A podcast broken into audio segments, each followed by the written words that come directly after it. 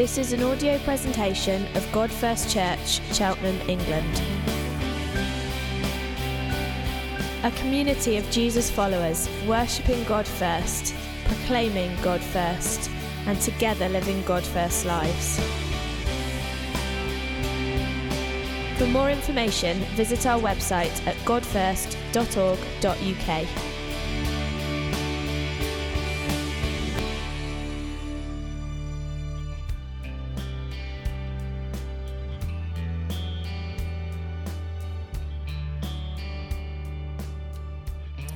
So, the title for this morning's message is A Winning Mindset for the New Era. A Winning Mindset for the New Era. And it's on the Bible theme of having the right mindset when living in evil times. Okay, and the new era we're referring to is the era whereby government policy, state institutions, and corporate business are pursuing an anti Christian agenda. I mean, not exclusively, and we're not, we're not going to get paranoid about, paranoid about this this morning, but this, as we sense, you know, work the workplace and things, it is there. And they're looking to deconstruct the Christian heritage that has served us so well. And we're not going to do it, but if we were to do a show of hands in here this morning, who's kind of felt a little bit threatened in the workplace by what you can and can't say? I bet several hands would have gone up. There's one right there, okay. So, and let me just say, this is not going to be a big thing about kind of how evil the world is this morning. We do have to go there a little bit. It's going to be a positive message, but we do have to define uh, what it is we're talking about. And uh, always, as always, Jesus is our example. So we're going to draw a parallel between the life of Jesus, as we find in Psalm 118, how he was hated and rejected by the world, but in the end achieved total victory and all the plans of the enemy failed. We will parallel that with what's directed at us as believers today and how we too can stay on course and fulfill our God given assignments. So, as I mentioned, this is Psalm 118. We're doing a summer series on Psalms at the moment. And we've already had um, Psalm 2, um, I think, preached on. Uh, Howard kicked us off with that. So, uh, can we have the Psalm 2 slide, please? I'm just going to read this. Why do the nations rage and the people plot a vain thing? The kings of the earth set themselves and the rulers take counsel together. So we can take kings and uh, rulers today as modern day leaders, politicians, heads of state, or whatever, okay, against the Lord and his anointed, saying, Let us break their bonds in pieces and cast away their cords from us. Okay. So basically, like we read in Ecclesiastes, there's nothing new under the sun. What's happening today has happened many times uh, in history before. It's just a kind of repetition of that. So, what we want to discuss today is we're just going to quickly look in Isaiah about some of the Old Testament narratives about how Israel, as a society, pulled away from God and kind of went into all manners of sin and foolishness. Then we're going to look at Romans 1 and 2 briefly, where Paul talks about the mechanism for how this spiral works. And then the really good kind of positive bit, because we're going to end on a high note, is three points for a winning game plan based on the life of Jesus as highlighted in Psalm 118. So Psalm 2 there is kind of like the nations kind of plotting together. They did exactly that with Jesus, okay? It didn't faze him. He had the right mindset and he rose victorious, okay? So that's the lesson that we're going to major on today. So next slide, please. Isaiah chapter 5. Woe to those who call evil good and good evil, who put darkness for light and light for darkness, who put bitter for sweet and sweet for bitter. All right, so we see that in modern society, certainly in the, West, the Western world, don't we? That what is good and what is biblically good is actually now called bad or evil. I'm sure you've all encountered that. Isaiah chapter 10 Woe to those who decree unrighteous decrees. We could call out names of politicians, we're not going to do that, but let's say it is there. But there's certainly a strong parallel between what the Israelites did then in their downward spiral and what we're experiencing as a nation today. Romans 2, next slide, please. So Paul identifies a mechanism for how societies pull away from God, and it starts basically by his turning our backs on God. We don't worship him, we're not mindful of him, and we don't give thanks to him. We basically don't orientate our lives to him. That's kind of where it starts. And as we continue to go down that path, we kind of get into all kinds of foolishness until actually a point comes when actually, my interpretation here, God just says, okay, you can have what you want. If you want to pursue that line of evil, it's called perversion or whatever, then I'm just going to take my hands off and that's what you can have. And I think actually that is where we've got to in society today. I think we're at that point now where we have all kinds of foolishness. Next slide, please. So we read actually an account in the Bible, again, even before when Israel, as an established nation, pulled away from God. Um, just sort of at the time, a few generations later than Noah, when um, Nimrod built um, a big society that kind of was a front to God that wanted to do its own thing.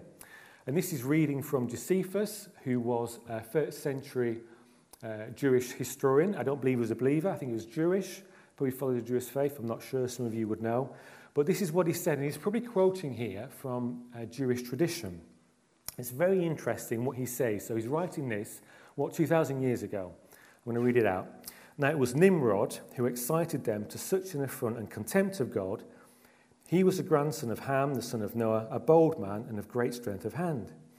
He persuaded them not to ascribe it to God as if it were through his means they were happy, but to believe that it was their own courage which procured their happiness. He also gradually changed the government into tyranny. Notice that word there, gradually. That's how to do it, gradually. You change law bit by bit over time.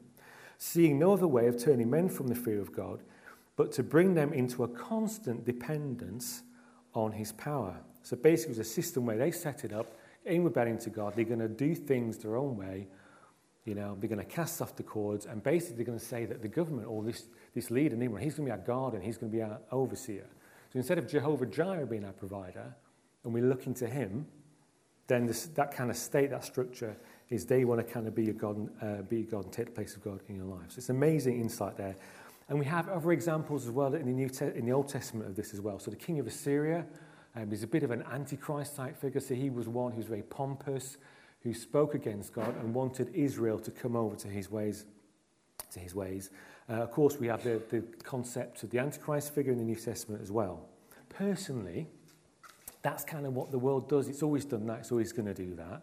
and kind of society goes through phases where it gets to a low point, maybe positive poverty sets in, whatever, and then it's a move of God, and then can we go back and we become more godly again, and we kind of go in cycles. That's kind of what society does.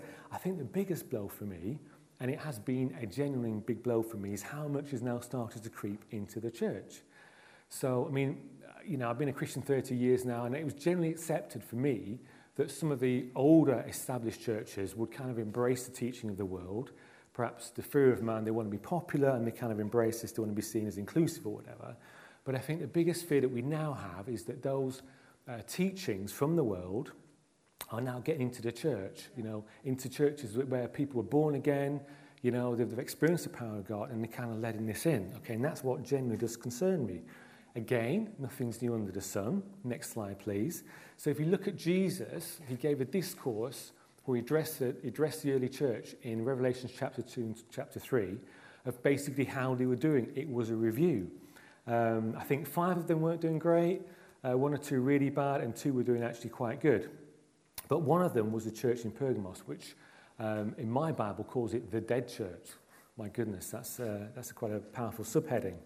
Jesus said this to them I have a few things against you, because you have those who hold the doctrine of Balaam, who taught Balak to put a stumbling block before the children of Israel, to eat things sacrificed to idols, and to commit sexual immorality.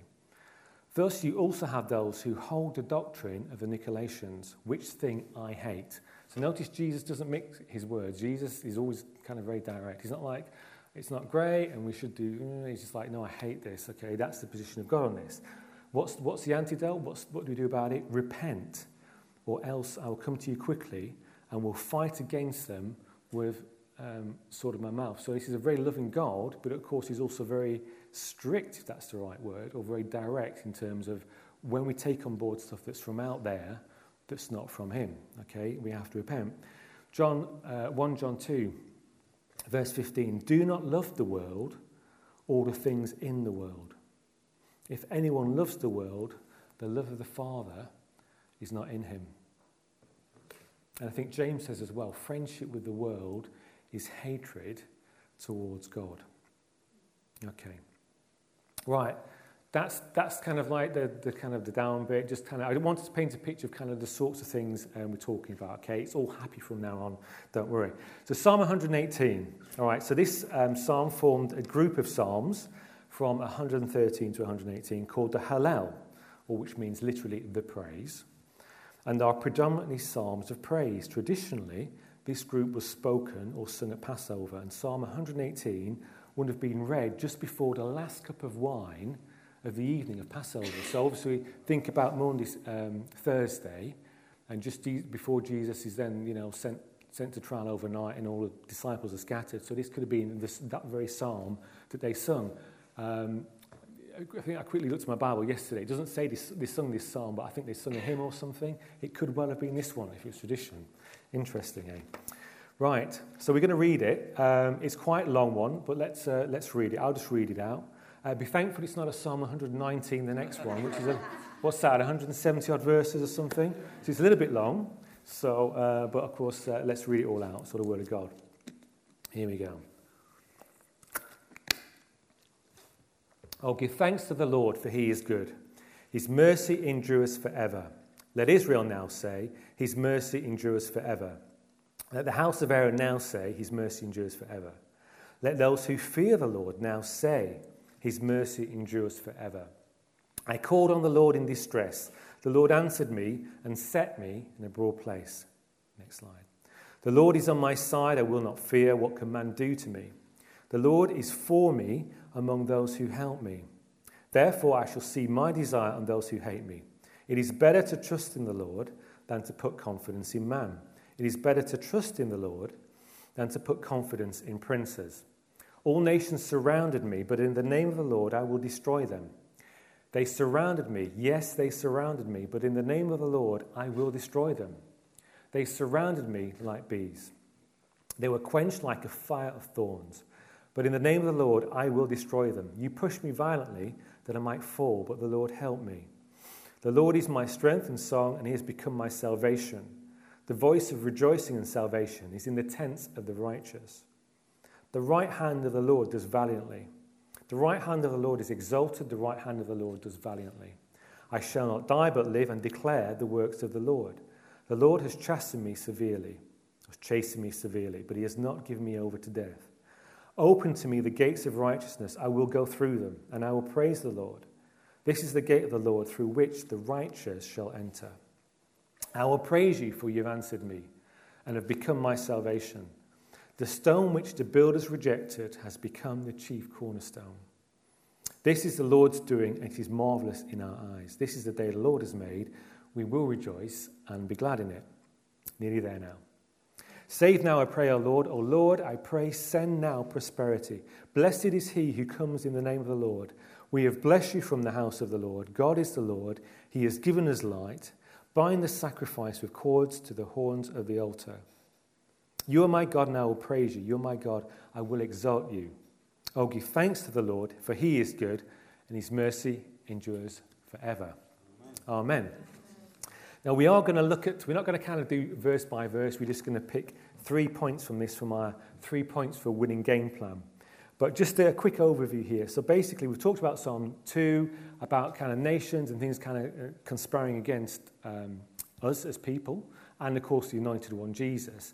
And it's interesting here that that kind of concept is mentioned here as well. So, and obviously, as we read this, we think about Jesus. Uh, if we look at, uh, right, so verse 22, the stone which the builders rejected has become the chief cornerstone. This is the Lord's doing, it's marvelous in our eyes. So basically, this is, uh, it contains prophetic elements about the life and ministry of Jesus. And uh, this is an interesting one. So the stone which the builders rejected has become the chief cornerstone. So if you think back to kind of biblical times, I guess it's something similar now. Um, And basically, you know, if you wanted to build a solid house, you needed a good cornerstone. A good cornerstone was a large piece of rock. Um, it was, I don't know, kind of in a, cut in a certain way or something, and it provided a, a foundation for the weight of the house that would support the house for many years to come. And you kind of set it out, and you kind of, you know, get the, the kind of that direction and, and kind of that direction from that. So it's very important. And what they would do is, is they would hunt through a pile of stones to find which one qualifies for the best cornerstone, what is the best stone that's actually going to do the job. And Jesus quotes this when he's um, in Jerusalem, I think not too far before his death, and he's up against the religious leaders of the time okay, and they're rejecting him. He's just come in, he's rolled in on the, uh, on the donkey, uh, and basically he's fulfilling Old Testament scripture like basically saying, you know, I'm the anointed one. And they're rejecting him, okay? But it's interesting, isn't it? So if you look at the life and ministry of Jesus, so often it looked like it wasn't going to plan, like it was going wrong. So many people wanted Jesus to take a physical reign at that point and become king or whatever. Some people tried to make him do it by force or whatever. And then, of course, at the end, he was crucified on a cross. My goodness, you know, it didn't look like it was ending as well. But we now know, of course, that that was all part of the plan and that exactly what Jesus had to achieve, he achieved it, okay? This is the day the Lord has made. We will rejoice and be glad in it. So, what is the lesson we learn from that? So, Jesus was re- rejected. We're going to get rejected, okay? But if we keep the right mindset, okay, we, you know, we keep close to Him, we don't compromise, we hold to the word, then we can fulfill our assignment from God. So, it's a time potentially as a Christian, as Christians in this nation, we might want to wobble, give in, compromise a bit. It's there quite often, isn't it? But look at the example of Jesus. He never gave in once. And it looked like it was all over at one point, but my goodness, um, uh, you know, it triumphed. Uh, 1 Corinthians 2, verse 8, love this verse, talks about the rulers of this age. I think Paul's talking about kind of spiritual powers then. Uh, if they had known, they would not have crucified the Lord of glory. Okay, didn't have a clue what was going on. They thought we were just going to take this guy out and it's all going to be over and somehow God doesn't fulfill all these Old Testament prophecies about the Messiah. Okay, but now um, it all worked out just fine in the end, and it came for us as well. Um, football slide, please. So, um, cast your mind back to Euro 2020, which happened in July uh, last year because it was delayed because of uh, COVID, of course. And remember this, so just actually cast your mind back. We were having a good tournament, things seemed to be going really well. is this the time we're going to get to the final? Or are we actually going to do it this time? If you've lived in Britain a few years, we've kind of been through that cycle many times before. Can we actually think this time is actually going to be the time it's going to be happening? And the England Denmark game, uh, when they started, England hadn't conceded a goal for 480 minutes. It's not bad, is it? Things were looking really good, all right? We're sat at home. Uh, I've even got sweaty palms now uh, thinking about it. And um, I think it was the 30th minute, Denmark scored a goal. And I don't know what happened in your living room, but it's just that all of a sudden, all that kind of fear and dread the past 30 years, whatever, oh my goodness, here we go again. And it's just like, oh my goodness, what's going to happen? Here we are again. I absolutely loved it. What happened is, is uh, just a few seconds later, they'd managed to film Harry Kane, the captain of the team, and he'd managed to film him the kind of direction they'd given to uh, the team. And it played in slow motion. I thought, this is a great sermon illustration. Here we go. Basically, he looked at the players and he just tapped and said, mind. Mind. Okay? And what he was trying to tell them, right, is keep it together. Yeah? You, you just being hit is like the fear factors come in, but we've got a game plan. Just watch your mind, okay? Very interesting. All right.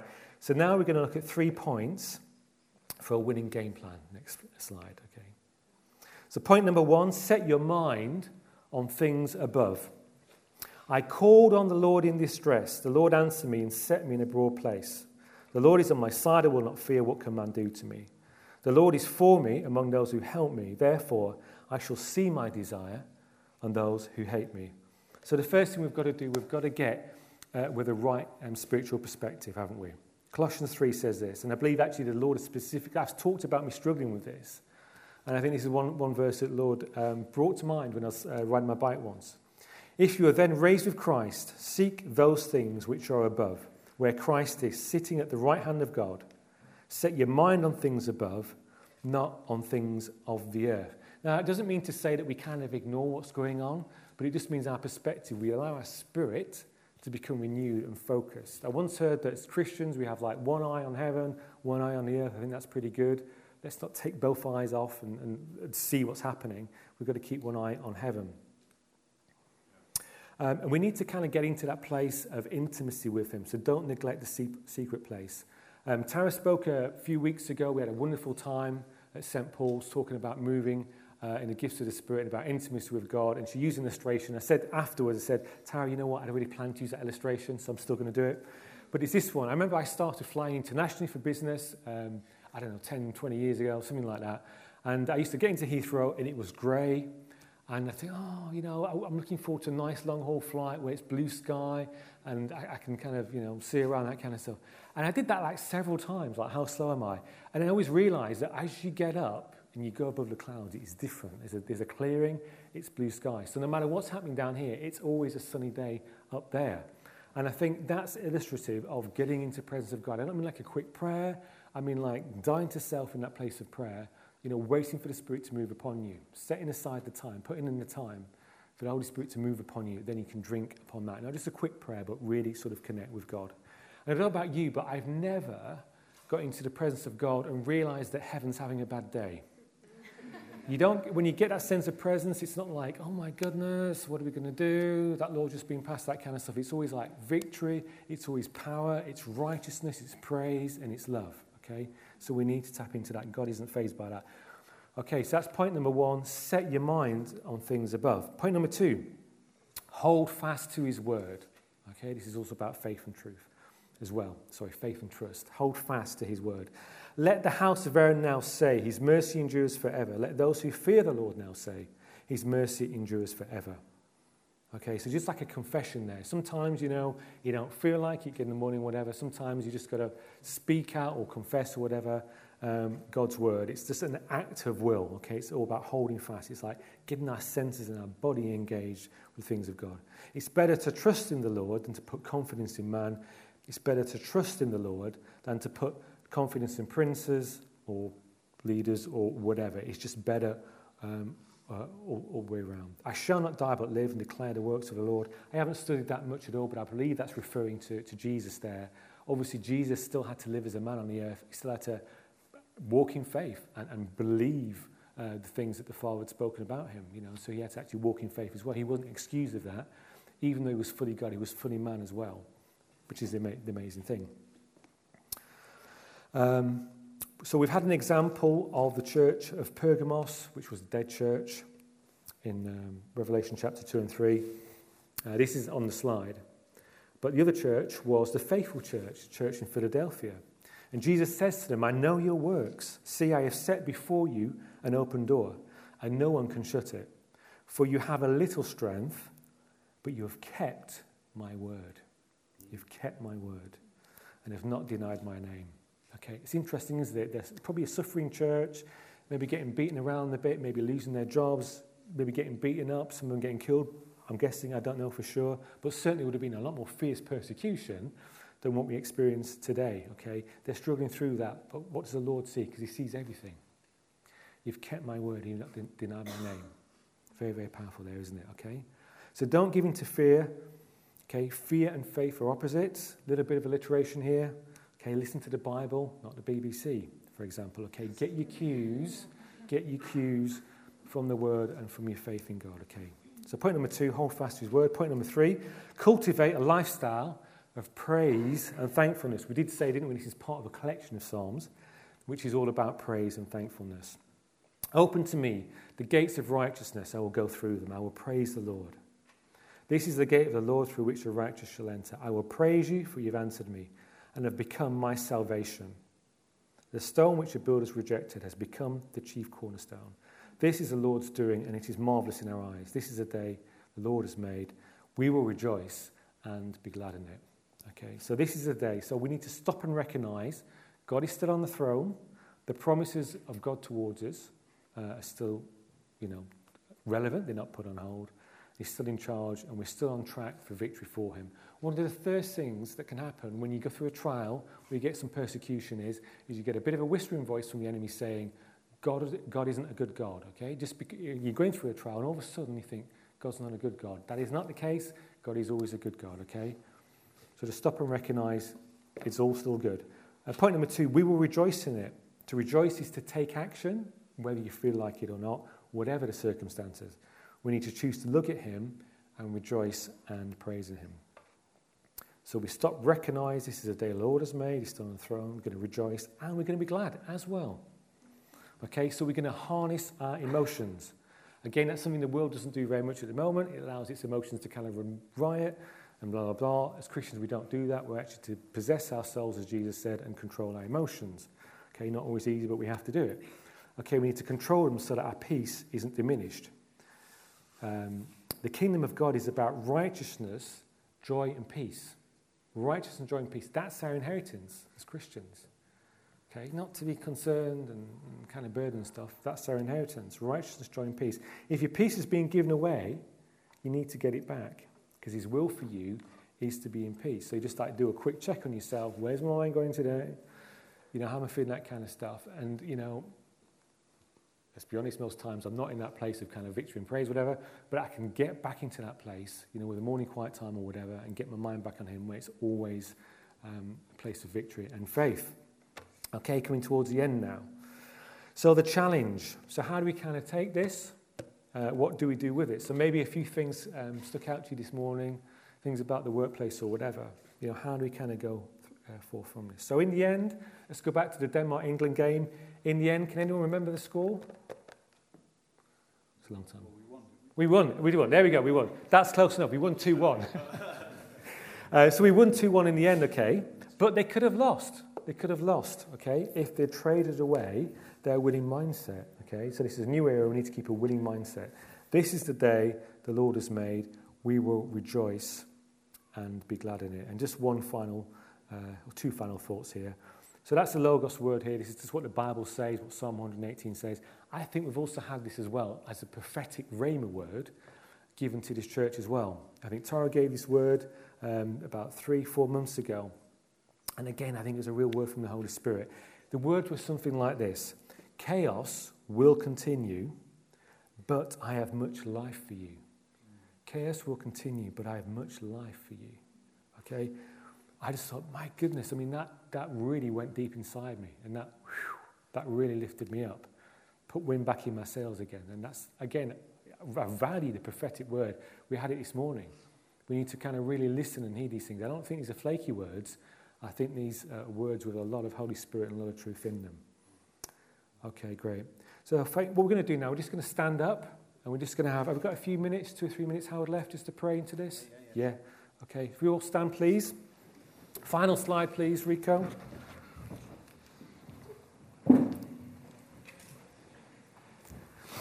So as always, always we put, we put our eyes back on him.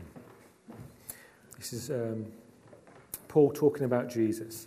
And being found in appearance as a man, he humbled himself and became obedient to the point of death, even the death of the cross. Therefore, God also has highly exalted him and given him the name which is above every name, that at the name of Jesus every knee should bow of those in heaven and of those on earth and of those under the earth, and that every tongue should confess that Jesus Christ is Lord to the glory of God the Father.